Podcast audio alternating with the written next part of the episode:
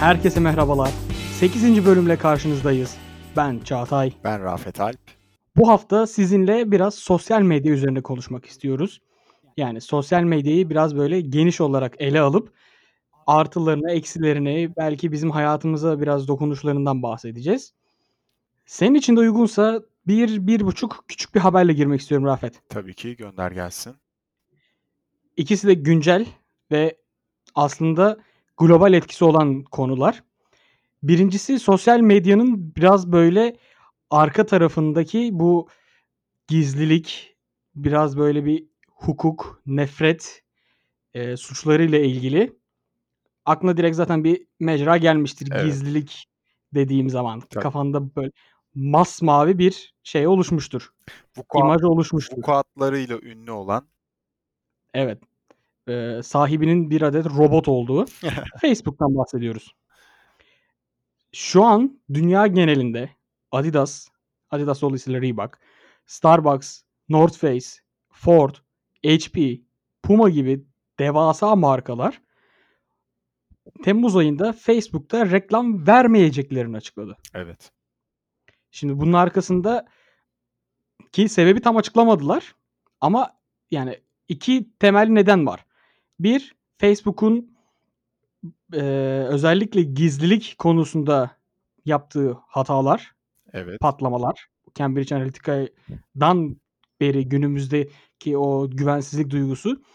İki, şu an Amerika'da bu patlayan Black Lives Matter muhabbetinde Facebook'un biraz daha böyle cumhuriyetçilerin elinde kaldığı ve nefretin ana merkezi, ana konumu olarak konumlandığı bir durum var. Evet.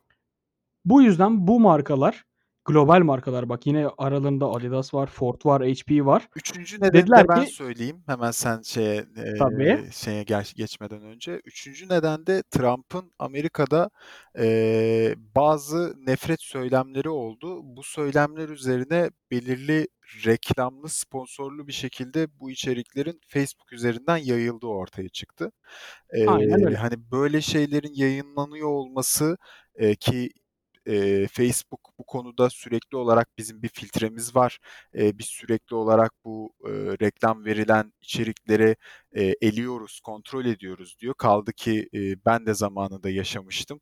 Saçma sapan içerikleri saçma sapan nedenlerle reklama izin vermeyip geri dönüşler falan yapıyorlardı. Velhasıl kelam Trump'ın bu nefret söylemlerini o filtreden geçirmeden reklamları kabul etmiş ve yayınlamışlar. İşte biraz da cumhuriyetçilerin ana merkezi olması sebebiyle. Evet.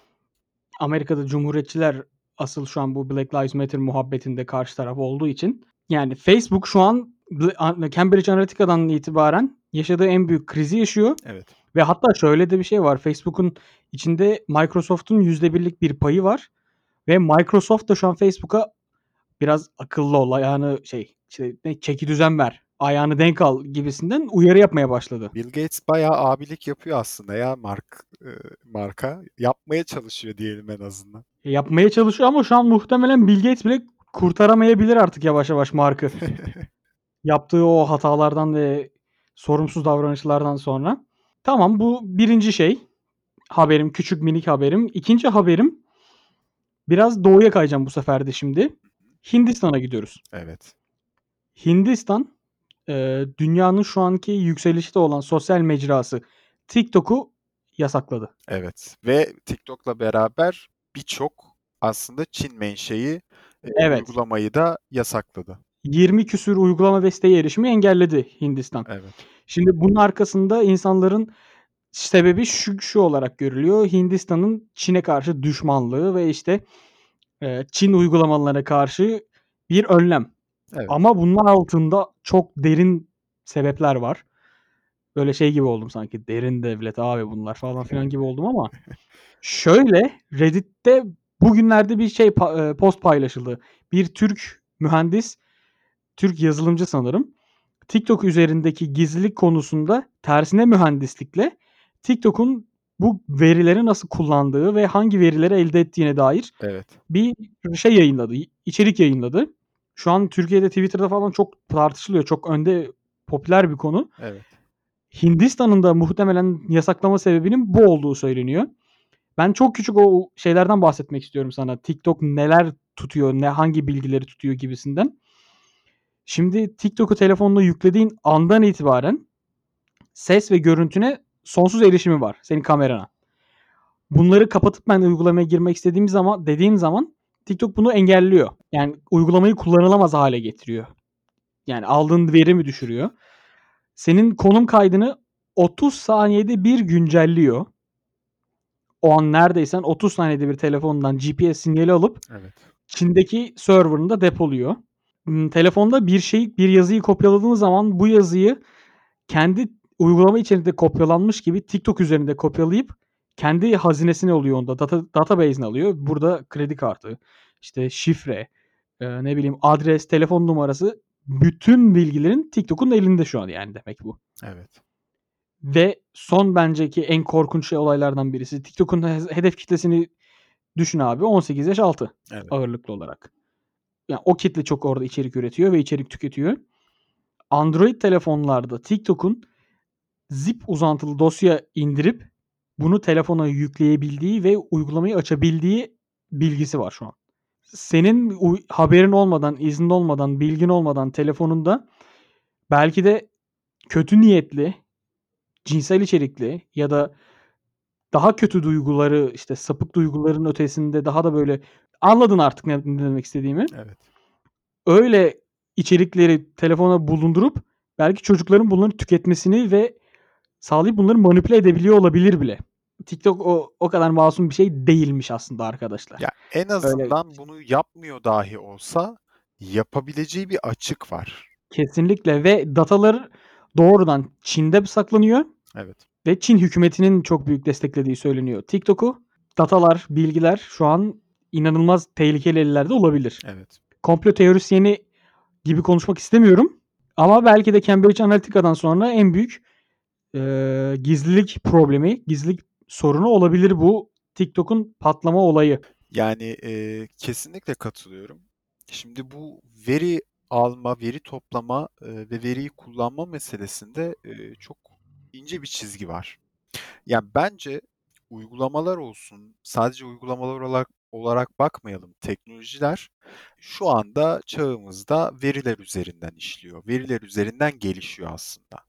Yani Aynen öyle. O, o olması gereken bir şey veri. Aynen öyle ve e, bu verileri de bu uygulamaların vesaire toplaması gerekiyor aslında. Çünkü e, işi geliştirmek buradaki asıl amaç. Ama dediğin gibi az önce söylediğin gibi belirli açıklar sadece uygulamayı kullan e, uygulamayı geliştirmek için veri toplamaktan ziyade artık e, manipüle etmek için, insanları manipüle etmek için veya işte e, uygulamanın asıl amacını manipüle etmek için, farklı amaçlara hizmet için veri toplamaya başladığında çok farklı bir perspektife doğru gidiyoruz artık. Ve o açıda artık kontrol tamamen senden çıkmış bir durumda oluyor. Ki Cambridge Analytica'da gördük ki verinin sahibi insanın kendisi olduğu için e, şirket çıkıp da artık bu verileri e, çok yanlış, çok farklı yerleri kullandığı zaman e, iş bitiyor Herkesin verisinde hiç kimse karışamaz diyebilir miyiz? diyebiliriz bence. Ama işte diyemiyoruz. çünkü çünkü o siteye girerken, o uygulamaya girerken Terms and Conditions adı altında bu bizim gizlilik anlaşması imzaladığımız şeyde Evet. biz aslında her şeyimizi zaten açık bir şekilde veriyoruz. Bak çok basit Kaç kişi şey okudu onu? Ben çok merak ediyorum. Ben sana bir şey söyleyeyim mi? Bak çok basit. Ben, ben kendi yaptığım şey söyleyeyim. Hiç TikTok'u yüklemedim. Merak bile etmedim. İyi ki de yüklememişim. Ama ben bir uygulamayı, bir oyunu tamam mı? indirirken şuna dikkat ediyorum abi. Benden hadi o conditions'ları falan geçtim. Benden bu uygulama neye o izin ver tuşu çıkıyor ya. Neye izin Hı hı. vermemi istiyor? Şimdi eee, App Store'da bu daha kontrollü. Eee, Evet. öyle her şeyi tık tık tık senden isteyemiyor. Ama Android tarafında bunda daha fazla açık var. Eee, özellikle Android kullandığım dönemde ben kamerayı kullanacak, işte sesi kullanacak, benim dosyalarıma erişim sağlayacak, eee, izinleri isteyen uygulamalarda en az iki kere, üç kere düşünüyorum. Yani ben bu uygulamayı kullanmak zorunda mıyım diye. Eee, kullanmak gerçekten istiyor muyum diye. Çünkü çok basit bir eleme eee, şeyi bu. Yani illaki oradaki bilmem kaç tane conditions'ı okumaya gerek yok. O yüzden hani insanların biraz da dinleyicilerimizi de çağırıyorum buradan. Elbette ki dikkat ediyorlardır ama biraz daha titiz olmakta fayda var. Çünkü nereye gideceği belli olmuyor. Aynen öyle yani. Sizin o o an ya aman deyip bastığınız okey tuşu ileride başınıza belki büyük belalar açabilir ya da en basitinden size sizi manipüle edici reklamlar olarak geri dönebilir. Evet. Bu bu konuyu bence ayrı bir bölümde siber güvenlik üzerine bir bölüm yapıp bunu konuşabiliriz. Bak ikimizin de burada anlatacağı şeyler var aslında. Evet güzel olabilir. Yani hem dertli olarak anlatacağımız hem de işimiz gereği biraz daha içeride olduğumuz için bildiğimiz için bir şeyler konuşabiliriz belki bu konuyla ilgili. Aklımızda bulunsun bence bu Kon- siber güvenlik konusu. Evet. Yani bir sürü de böyle konu söyledik. Bu da büyük ihtimalle e, daha sonra konuşacağız deyip konuşmadığımız bölümlerden bir tanesi olacak. Hala onu not almıyoruz değil mi abi? Ya ben almıyorum şahsen. Ben de almıyorum. Tamam o zaman bir oturacağız en baştan tüm bölümlerimizi baştan dinleyip ha şunu sonra konuşalım dediğimiz her şeyi not alacağız ve muhtemelen o bizi birkaç ay götürecek konu şeyi çıkaracak, konu havuzu çıkaracak. İşte konuya sıkıştıkça bakarız. Neyse Abi o zaman ben şimdi izninle sosyal medya konusuna geri dönmek istiyorum. hemen. Ya şimdi sosyal medya dediğimiz eskiden şöyle canlandırıyorum ben kafamda. Bir ucu boklu, bir ucu eğlenceli dünya. Evet. Yani boklu kullanıma göre değişen bir bokluk vardı. Eğlenceli genel olarak eğlenceli, renkli, keyifli. Böyle işte aa o neredeymiş, bu ne yapıyormuş. Dur yememin fotoğrafını çekeyim, dur şunda check-in yapayım falan filan diye eğlenceli bir dünyaydı. Şu an şimdi bir sosyal medyanın kullanımına baktım da şöyle bir. Altı uçlu boklu değnek olarak görüyorum sosyal medyayı. Şimdi, yani şey böyle. Altı ucu anlat Ee, bakalım. Altı uç. Abi bir gizlilik, güvenlilik. Evet. Güvenlik. İki dolandırılma. Bu işte sahte ürün, sahte hesap, sahte influencer. Evet. Influencer'ların daha kontrol edilmemiş ürünler satması. Yalan medya. 3 yalan medya aynen öyle. 3 linç, zorbalık. Bu siber zorbalık muhabbeti. Hı hı. 4 trollük. Yani bu eğlenceli trollük vardı eskiden. O değil. Maaşlı işte Manipülasyon. siyasi partilerin olabilir, işte markaların olabilir. Manipülasyon, trollük yani. İnsanlara sıkıntı veren sosyal medya kullanıcısı tipi. Evet. 5. Yanlış mecrada yanlış amaç peşinde koşmak. Bunu hemen LinkedIn örneğini verebilirim. LinkedIn amacı dışında kullanılan bir sosyal mecra. yani tamamen profesyonellik üzerine işte iş paylaşımı işte tebrikler Haldun Bey burada çok güzel bir ödül almışsınız gibi bir mesajın dönmesi gereken ortamda Gamze Hanım Gamze'nizde boğulmak istiyorum gibi bir mesajın döndüğü bir mecraya döndü artık. Ya da işte e, gündem böyle işte şey kısırlı börekli fotoğraflar atılıp işte bugün ofisimizde gün partisi hey gibi bir yere döndü. Yani çok enteresan bir mecra kullanımı LinkedIn. Bayağı Evet. incelenmesi gereken yani LinkedIn kurucularının muhtemelen yola çıkarken düşünmedikleri bir yerde şu an. Orayı da Microsoft yine satın aldı. Bir şeyler yapmaya çalıştı ama yani düzeltilemedi. Abi insanı Son- düzeltemez. Sonra da söyleyeyim abi öyle girelim direkt konu konuya. 6 da duyarcılık. Duyar kasmacılık. Oo, sonuncusu En sona en sakladım onu. Ona da zaten direkt yanına şey diye not aldım. Lupo adam. Yani Türkiye'nin şu son dönemdeki en büyük duyar olayı işte. Lupo adam bizim karşı komşumuzdu. İşte işsiz çocuğuna bir şey alamıyor falan filan diye bir şeyler anlatıldı. Adamın hiç öyle bir şey olmadı ortaya çıktı sonra. evet şimdi sen bu altı uçlu boklu değnek hakkında ne düşünüyorsun? Valla altı ucu da gerçekten boklu. Ee, Birbirinden bombok yani. Birbirinden bok. Ya e, insanı yoruyor, gerçekten yoruyor ve e, sosyal medyaya karşı da böyle e, insanı itici bir güç olmaya başladı. Bu kendinden iten, iten bir güç olmaya başladı. Uzaklaştıran bir güç olmaya başladı. Düşünüyorum eskiden özellikle Facebook'u kullandığım bir dönem vardı. Ee, ama hani en azından içeriklere ulaşmak için kullandığım bir dönem vardı ama e, işte biz bu konuyu hani sosyal medya üzerine konuşacağız falan filan dedikten sonra ben bu hafta bir Facebook'a gireyim dedim ve Facebook'un arayüzünün falan değiştiğini gördüm. Yani o kadar uzun zamandır Evet. kullanmamışım ki ben. Eee, ondan sonra ve bütün bu, hani, 6 neden de aslında benim Facebook'tan veya diğer sosyal medyalarda da çok fazla aktif değilim. Diğer sosyal medyalardan da uzaklaşmama neden oldu. Hani, gerçekten şöyle bir bakıyorum, eee, eskiden gazetelerin yaptığı manipülasyonları, belirli gazetelerin diyeyim yaptığı manipülasyonları şimdi sosyal medya, üstlenmiş durumda. Eskiden, eee, sokaktaki manyaklar diyeceğim, hani, eee, insanlara rahatsızlık veren manyaklar, eee, artık sosyal medya üzerinden o rahatsızlığı veriyorlar. Kesinlikle. ve hani Ve çok daha tehlikeli bir şekilde. Aynen öyle ve rahatsız, ııı, sıkıntılı o meseleler gerçek hayatımızdan bir anda sosyal medyaya doğru kaymış bulunmakta. Eee, hani, bunu söylememin nedeni de şu aslında, yani, sosyal medyadan önce de bu sıkıntılar vardı. Eee, etrafımızda bize sıkıntı çıkartan insanlar vardı ama, hani, eee, sosyal medya özellikle hayatımızı hızlandırdı diyoruz ya, erişimi hızlandırdı vs. bir şeylere, hı. insanların iletişimini hızlandırdı. Ya, bu noktada iyisiyle hızlandırdığı gibi kötüsüyle de hızlandırdı. Bunu da çok net bir şekilde görüyoruz. Kesinlikle, yani, artık insanlar çok daha ulaşılabilir ve bu ulaşılabilirlik hem olumlu hem olumsuz. Evet. Yani belki o adamın bana normalde ulaşmaması gerekiyor. Yani, ulaşsa bana kötü şeyler yapabilir, kötü niyetli birisi olabilir ama sosyal medya sayesinde ya da, işte, sosyal medyayı bilinçsiz kullanım sebebiyle o adam benim tüm bilgilerime ulaşabiliyor. Evet.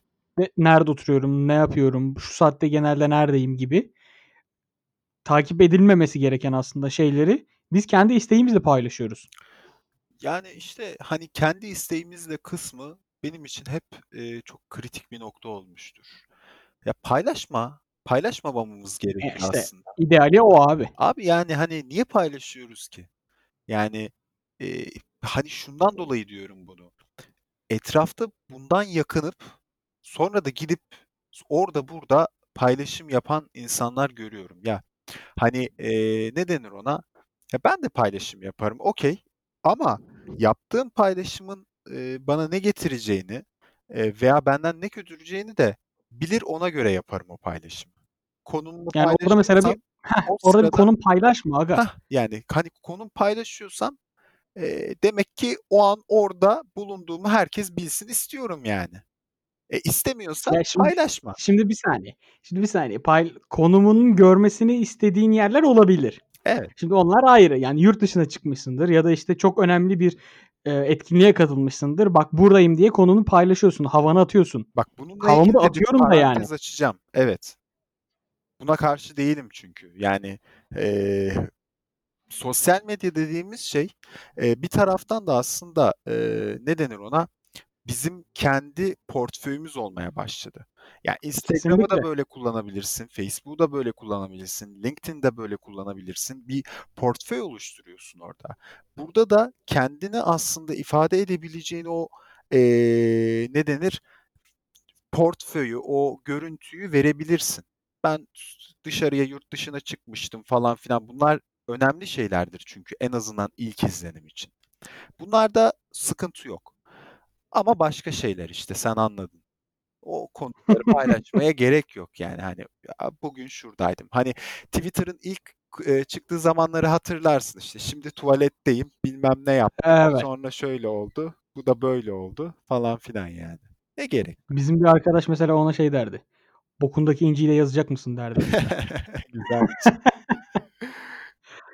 O yüzden mesela Twitter'da böyle gereksiz bir tweet gereksiz tweet atmayı severim bu arada. Saçma sapan fikirlerim vardır ve saçma sapan fikirlerimi insanlara duyurmak isterim ama her böyle bunu yazmak için girdiğimde tweet'leye basacağım zaman bu çocuğun "Bokundaki inciyi de paylaşacak mısın?" demesi üzerine siliyorum, kapatıyorum abi ya. Ya, işte, dediğim gibi çok basit bir filtre var orada. Yani s Bokumdaki inci mesela benim filtrem bu. Mesela, yani veya, işte, nasıl gö gerçekten kendini ifade edebileceğin şekilde mi gözüküyor o yazdığın şey? Ya, veya insanlar gerçekten seni o şekilde anlayacaklar mı? Veya bu senin umurunda mı? Umurunda da olmayabilir. Sen atarsın gider yani ama, eee, az önce de demiştik ya, yani hepsinin bir çıktısı var. Eee, bir sonucu olacak yani. Eee Aynen öyle ve senin buradan aslında ben bir yere bağlamak istiyorum. Tabii. Bunu ben mesela geçen geçtiğimiz hangi bölümde? Yaratıcılık bölümünde konuşmuştum galiba. Yani aslında, işte, Maslow'un hiyerarşisi var ya Evet. piramidi. Evet, evet. Aslında hepimiz, daha doğrusu birçoğumuz, hepimiz diye genellemeyeyim, birçoğumuz sosyal medyada kendimizi ideal varlık, ideal ben olarak konumlandırıyoruz. İşte, bu şey o pir piramitteki en tepedeyiz. Hı hı. İşte, Evet. en en ahlaklı biziz, en yaratıcı biziz, en komik biziz, en bilmem ne biziz. Genelde bu şekilde konumlandırmak istiyoruz. İdeal benliğimizi, yani yaptığımı değil, yapmak istediğimi Hı. söylüyorum bazen orada ben. Doğru, aynen öyle. Burada benden kasıt şey, insanoğlu. Evet, evet. Direkt şey, işte, tüm insanlık. Bu kadar da genelledim direkt. Yani o yüzden sosyal medyanın aslında o taraftan da bakıldığı zaman biraz da böyle psikolojik ve sosyolojik bir incelemesi de olması lazım. Yani sosyal medyada paylaşılanların yüzde kaçı gerçek? Bir ara bir video dönüyordu, inter internette. Hatırlarsın belki, işte, şey, kadın sevgilisinin yanında yatıyor. Sabaha karşı böyle bir anda uyanıp gidip, işte, şey, yüzüne makyaj falan yapıp geri öyle yatıyor. Neden? Evet. Çünkü sosyal medyadaki fotoğrafı o. Adam onu o şekilde tanımış Evet. ve gerçek hâlinden utanıyor veya, işte, gerçek hâlini gördüğünde onu beğenmeyeceğini düşündüğü için kadın sabaha karşı kalkıp yine makyaj yapıp geri geliyor. Ya, bu bu sıralarda bayağı bir ayyuka çıktı. İnsanların sosyal medyadaki görüntüleriyle normaldeki görünüşleri falan filan. Eee Ya, bu burada da çok böyle, ne denir ona, eee, pozitife gidecek, negatife gidecek tarafları var bunun yani. Hani, eee, insanların estetik algıları, eee, çok farklı ve her zaman için o estetik algıya, eee, fiziksel olarak ulaşamıyor olabiliyorlar her gün, her saatinde. Eee Ulaşmak zorunda mısın peki? Ya, şöyle bir şey var, bu tatminle alakalı. Eee, ulaştığın zaman tatmin olursun. Ulaşamadığın zaman tatmin olmayabilirsin. Bu, eee, sadece illaki olacaksın diye de bir şey değil. Eee, ama, hani, ben kendi açımdan söyleyeyim, benim için, eee, önemlidir, eee, görsel estetik.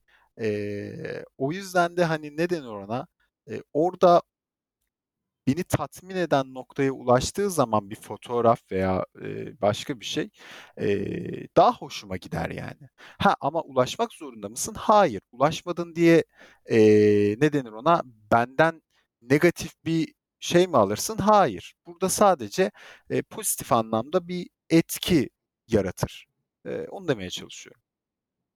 Yani, evet, ben de o son o konuda katılıyorum ve o konuda negatif etkilenecek olan kişiyi de açıkçası biraz yüzeysel olarak, böyle, şey yapmak istiyorum, damgalamak ve hor görmek istiyorum izninle. Kesinlikle çünkü, hani, eee, ya, orada eğer zaten, eee, negatif anlamda o bakışa sahipse, eee, gerçek hayatta da büyük ihtimalle o adam öyledir yani ve Yani, her ah şeyde o yüzeyselliği damarlarında hissettiriyor hissediyor demektir. Aynen öyle ya da kendini kandırıyordur. Çünkü, eee, yani, sosyal medyadaki herkesin öyle olmadığını artık, eee, herkesin bilmesi gerekiyor yani. Eee, bunun gerçek hayatta da insanların kusurları var. O kusurları da, eee, kafasından çıkartmaması lazım. Çünkü şimdi şöyle de bir algı var, eee, hemen bağlayıp lafı sana vereceğim. Eee, insanlar zannediyorlar ki, işte, o ekranda gördü, eee, hemen kendi egosundan daha yukarıya koyup, işte, "Ya, bu mükemmelmiş, bu çok iyiymiş." falan filan. Hâlbuki orada gördüğü görüntünün de bir arka planı var. Bunu unutmaması gerekiyor insanın. Çok haklısın. Yine çok doğru söyledin ya. Böyle çok doğru söylediğin noktalar olunca şey yapıyorum, kendimi iyi hissediyorum. Çok çok teşekkürler efendim. O zaman ben yeni minik bir konuya bağlayıp ondan sonra sana aslında biraz da quiz gibi bir şey yapmak istiyorum Rafet. Tamam, olur. Farklı bir şey yapalım seninle, Twitter anketi gibi bir şey yapalım. Hadi bakalım. Deneyelim bakalım. Eee, şimdi benim bağlamak istediğim nokta aslında biraz da sosyal medyanın sosyal medyadaki ifade özgürlüğü konusu. Evet. Yani, aslında üzerine günlerce tartışabileceğimiz ve yine aslında üzerine bir bölüm oluşturacak. Mesela bak ifade özgürlüğü üzerinde bir konuşabileceğimiz bir bölüm olabilir. Bak buradaki not almayacağız ama yapabiliriz böyle bir bölüm. Olabilir evet. Şimdi sosyal medyadaki ifade özgürlüğü de aslında toplumları harekete geçiren bu son 10-20 yıllık dönemdeki en büyük aygıtlardan birisi olabilir aslında. Evet. Yani işte standart siyaset derslerinde ve iletişim derslerinde hep şu Arap Baharı ve Gezi örneği çok yaygındır. Ya, sosyal medyanın gücü. Hı. Evet ve şu an bunun en büyük örneğini yine son bölümlerin neredeyse hepsinde geçirdiğim gibi Amerika'daki Black Lives Matter olaylarında da görüyoruz. Ya Amerika'nın her döneminde görüyoruz aslında. Yani Black Lives Matter'da eee, şimdi baktığın zaman aslında siyasi çıktıları olan da bir şeydi. Eee, bu kadar ayyuka çıkmasında birçok sebep de var yani. Eee, ondan sonra eee, hani Amerika böyle yaşıyor. Eee, böyle yaşamaktan da kendini kurtarmıyor. Eee, öyle yani. Ama Trump'a kalsa mesela Trump şey diyor mesela. Yazdıklarımın anında milli bu kadar yüksek sayıda milyonlara ulaşabileceğini bilsem yani Twitter'da yazdıklarımı kendime yeni bir mecra kurarım gibi bir açıklama yapıyor adam. Twitter'ı anında kapatırım diyor mesela. Anında kapatırım diyor. Yani iki yüzlülük Yani işte. bir iki yüzlük agacım bir de o iş öyle olmuyor ya. Yani Twitter Twitter olmak için neler neler yaptı. Bugüne kadar gelmek için Twitter neler yaptı. Yani Twitter'ı kapatırım demekle öyle o iş kolay olmuyor. Gördük yani. Türkiye'de de her olaydan sonra kapanıyor. Tüm ülke VPN ve DNS ustası oldu oğlum. Ya bunlar basit şeyler zaten. Hani oradaki amaç komple de kapatmak değil yani. Ya işte ne denir ona? Eee Dikkat edin ayağınızı denk alın. Aynen göz korkusu güya. Ama işte şimdi bu ifade özgürlüğü muhabbetinin aslında bir sağlam temellere oturması gerekiyor.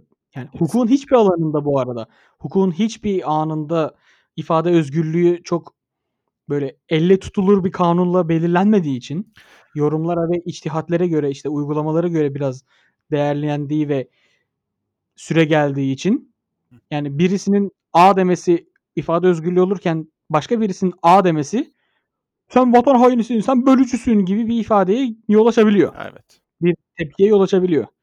İşte bunun da mesela bence önlemesi oldukça zor. Büyük bir dilemma. Yani so sosyal medyada yazılanlara, insanlara ceza kesilmemeli mi? Orası tamamen özgür bir mecra olmalı mı? Yoksa oradaki söylenenler sonrasında insanlara yaptırım olmalı veya işte bir, eee, ceza verilmeli mi? Verilmeliyse bu cezayı kim neye göre vermeli? Nasıl belirlenmeli? İşte A bunu söylerken yani daha doğrusu ben A derken başkası da A dediğinde ikimiz de aynı şekilde yargılanacaksak veya aynı şekilde serbest kalacaksak bunun belli bir standardının oturtması oturulması gerekiyor. Kesinlikle. Ama ne Türkiye'de ne dünyada bu böyle bir şey yok. Ya şimdi özgürlük dediğimiz zaman aslında oradan ele almak lazım. Özgürlük dediğimiz zaman eee, sınırsız bir özgürlükten bahsedemeyiz.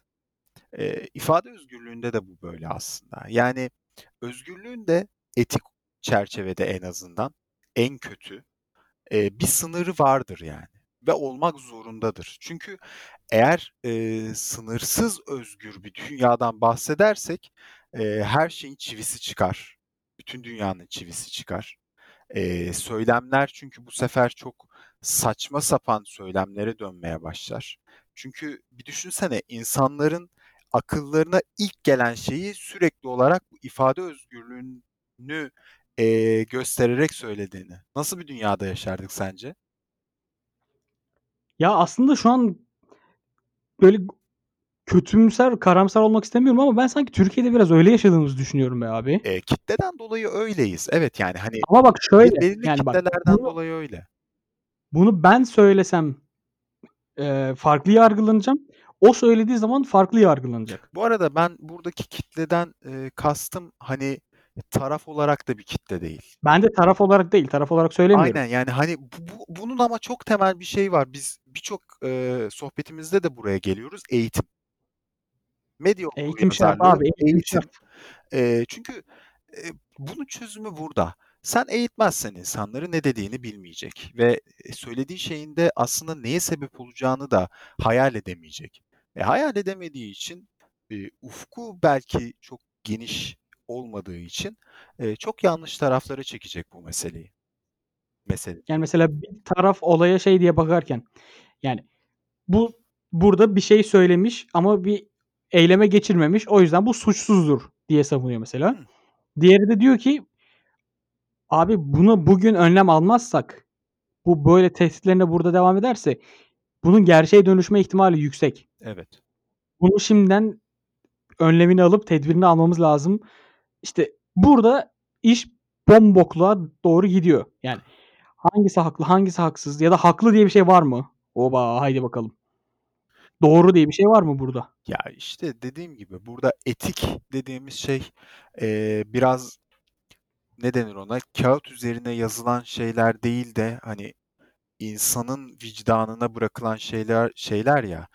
Belki sıkıntı gerçekten buradan çıkıyor. Yani aslında insanların vicdanına bırakıldığı için bazı şeyler, eee, çok sıkıntılı noktalara doğru ilerliyor olabilir. Eee, ama ya, ben her insanda da o vicdanı, ııı, üst düzeye çıkartacak şeyin yine tekrarlayacağım, eğitim olduğunu düşünüyorum ve o eğitimi verdiğin zaman, eee, doğru sorgulamayla, eee, doğru bir mantık çerçevesinde değerlendirip, eee, doğruya doğru ilerleyeceğini düşünüyorum. İnşallah. İnşallah. O zaman ben biraz böyle şey yapayım ya, işi renkli tarafa çekeyim biraz. Tabii. Şimdi öncelikle sana birkaç tane böyle istatistik vereceğim. Hı hı. Dünyada sosyal medya kullanımı ile ilgili. Sonrasında sana 4 tane sorum olacak. Hadi bakalım. Bu 4 soruda bazılarında sıralama yapmanı isteyeceğim. Bazılarında direkt A, B, C, D diye sana şey yapacağım. Tam da bu YKS döneminde seni sınava sokacağım ama evden merak etme. Hadi bakalım. Ben senin sağlığını düşünüyorum ve insanlarla bir arada olmanı istemiyorum Rafet. Peki. Niye burada kamu spotu verdim bilmiyorum. Şimdi Türkiye, dünyada, Türkiye'de değil, dünyada 3.8 milyar aktif sosyal medya kullanıcısı olduğu söyleniyor, biliniyor. Dünyanın toplam nüfusu 7.75 milyar. Yarısına Yani ulaşmak üzere. dünyanın %49'u aynen öyle. Şu an sosyal medyada. Geçen seneye göre 2019 Ocağa göre 2020 Ocak %9'luk bir artış göstermiş. Arkadaş yani ne oldu bu arada? Bedava telefon mu dağıtıldı? İnternet ağı mı iyileştirildi dünyada? Ne oldu? %9 çok büyük bir artış. Ya, bu geometrik bir şekilde artıyor, artmaya da devam edecek. Ve son olarak vereceğim rakam da şu. Sosyal medya kullanıcılarının %99'u mobil. O! Bu bu sene mobilin yılı. Hadi, hadi geç burayı. Tamam, tamam. O zaman sana şimdi bazı sorular hazırladım Rafet Alptoprak. Dinliyorum efendim, sorun. 2020 VR Social rakamlarına göre sence hangisi daha fazla kullanılan bir platformdur? Pinterest mi? Bana bunları sırala ya da. Hangisi değil. Sırala. Pinterest, Reddit, Twitter. En çok kullanılan hangisi sence? Söyle. Pinterest, Reddit, Twitter. Bir numara söyle. Twitter, Pinterest, Reddit. Ancak bu kadar yanlış yapabilirdin. Reddit, Pinterest, Twitter mıydı? Reddit, Twitter, Pinterest. Reddit, Twitter, Pinterest. Evet. Eee, Ve evet. Twitter'la Pinterest arasında çok küçük fark var. Bu bana beni şaşırttı. Ben köpek gibi bir Twitter'cı olduğum için Pinterest, eee, bu arada az önce, hani, o sıralamayı yaparken Twitter, Pinterest, Reddit, eee, ne denir ona? Pinterest'in gerçekten çok güçlü bir sosyal medya olduğunu düşünüyordum. Reddit'i aslında kullanıyorum ama bu kadar, bu denli şey olduğunu bilmiyordum. bayağı yüksek. Bayağı yüksekmiş. Öğrenmiş O zaman soruma geçiyorum. Geç. Bu arada Google yeni bir Pinterest yapma girişiminde bulundu. Keen diye. Şimdiden ben orada hesabımı oluşturdum mesela. İleride şey diyeceğim. Buralar hep tutuktu ya. Kimse yoktu burada. Ben vardım. Buranın ilk fenomenlerinden falan diye. Dur ben de bakayım ya. Pinterest'i severim. Güzel güzel medyadır. Sence Instagram üzerinde en çok etkileşim hangi gün ve hangi saatte oluyor? İkimiz de sosyal medya işi yapmış insanlarız. Evet. A. Pazartesi sabah 9. Bu dünya geneli bu arada. Evet. B. Çarşamba öğleden sonra 3. C. Cumartesi öğleden sonra 1. D. Pazar akşam 9. Instagram'da en çok etkileşimi olan gün ve saat. Ee, pazartesi 9 diyorum ben.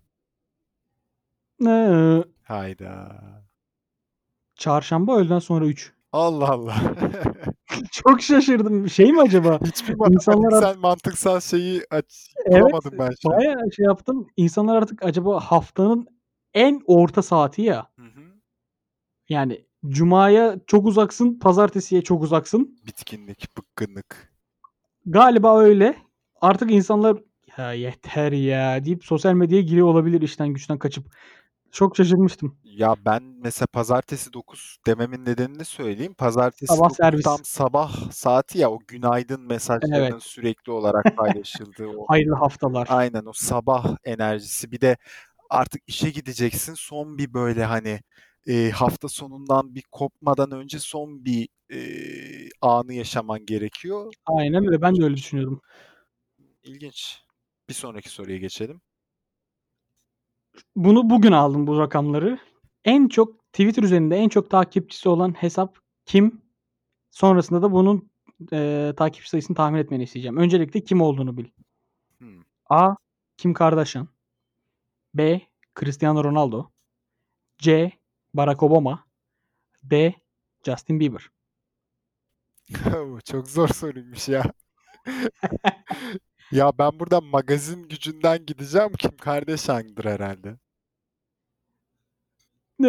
Ya yine mi? Allah Allah 3'te 0. Barack Obama. Oo. Bak 120. Aa dur söylüyordum. ilk Barack Obama diyecektim. Vazgeçtim. Direkt şeyi de Takipçi söyle, sayısı- takipçi sayısını da söyle. Tamam direkt söylüyorum zaten spoiler verdim. 120.2 milyon. Wow. Ama Barack Twitter Obama 30 Haziran'da. e, gerçekten sükse yapmıştı. Yani ba- ba- bayağı bir e, ismini e, sosyal medya kullanımıyla falan e, nakşetmişti yani akıllara. O zaman son soruya geçiyorum hemen. Hemen geç. Yine bunu da bugün aldım. Dünyanın Instagram üzerinde dünyanın en çok like alan fotoğrafı bu The Egg yumurta var ya. Evet. Onu soracağım sana bir hemen Ee, kaç milyon like almıştır? Hiç hatırlamıyorum ya. A, Okumuştum şu yani. an bugün bugün aldım sayıyı. A 39 milyon. B 45 milyon. C 54 milyon. D 61 milyon. Küsuratları var onları almadım. Ya 64 milyonsa yuh yani. 54 milyon muydu? C Bravo! Bravo! Doğru. İlk kez doğru. Dörtte bir. Çok güzel. Ve galiba en saçma soruyu bildin. Helal olsun. Sayılarla aram iyidir. Sanki bundan önce sorduklarım şeydi değil mi? Resimdi. Sıralama sordum abi. Orada da sayı vardı. Evet, doğru. Evet. eee, bugünlük testimizin sonuna geldin Rafet Alp'cim. Dörtte birle Ödülüm ne? seni maalesef Hayda. kazanamadım yani şu an. Dörtte birle sana bir ödül verecek baba yiğit yok. Peki, sonra bir hadi bakalım. sponsor bulursak belki dörtte birle dördün birini alıp gidersin. Ya bu espriyi yapmazsın diye düşündüm. Yaptın ya. Dördün biri abi yüzde yirmi beş yani çeyrek bir şey yok. İyi, hadi bakalım. E, elimizdekiyle memnun olacağız. Neyse. Benlik bu kadar. Evet, güzel güzeldi. Bil- bilgilendirici bir sohbet muhabbet oldu. Ee, kapatıyoruz sanırım. Yavaştan ben veda edebilirim. Sen takılacaksan takıl. İyi, kepenkleri indirmeden önce o zaman ee, ben bir film önerisi yapmak istiyorum. Ee, Aa evet bende belgesel var bende de bak kafamda. ya. bir saat önce falan böyle e, bir bildirimi geldi. Upgrade diye bir tane film var. Netflix'e düşmüş. Yani Netflix'e e, Netflix kendi kütüphanesine eklemiş öyle söyleyeyim. E, bu film 5 milyon dolar bütçeyle çıkıp 17 milyon dolar gişe başarısı elde eden bir film.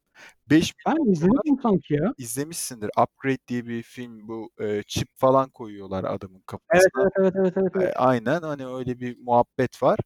E, abi film gerçekten düşük bütçeyle o kadar etkileyici bir şekilde çekilmiş ki izlediğim bilmem kaç milyon dolara yapılan, eee, böyle bilim kurgu filmlerine gerçekten taş çıkartacak bir film. Bir Polonya mıydı, Çek miydi?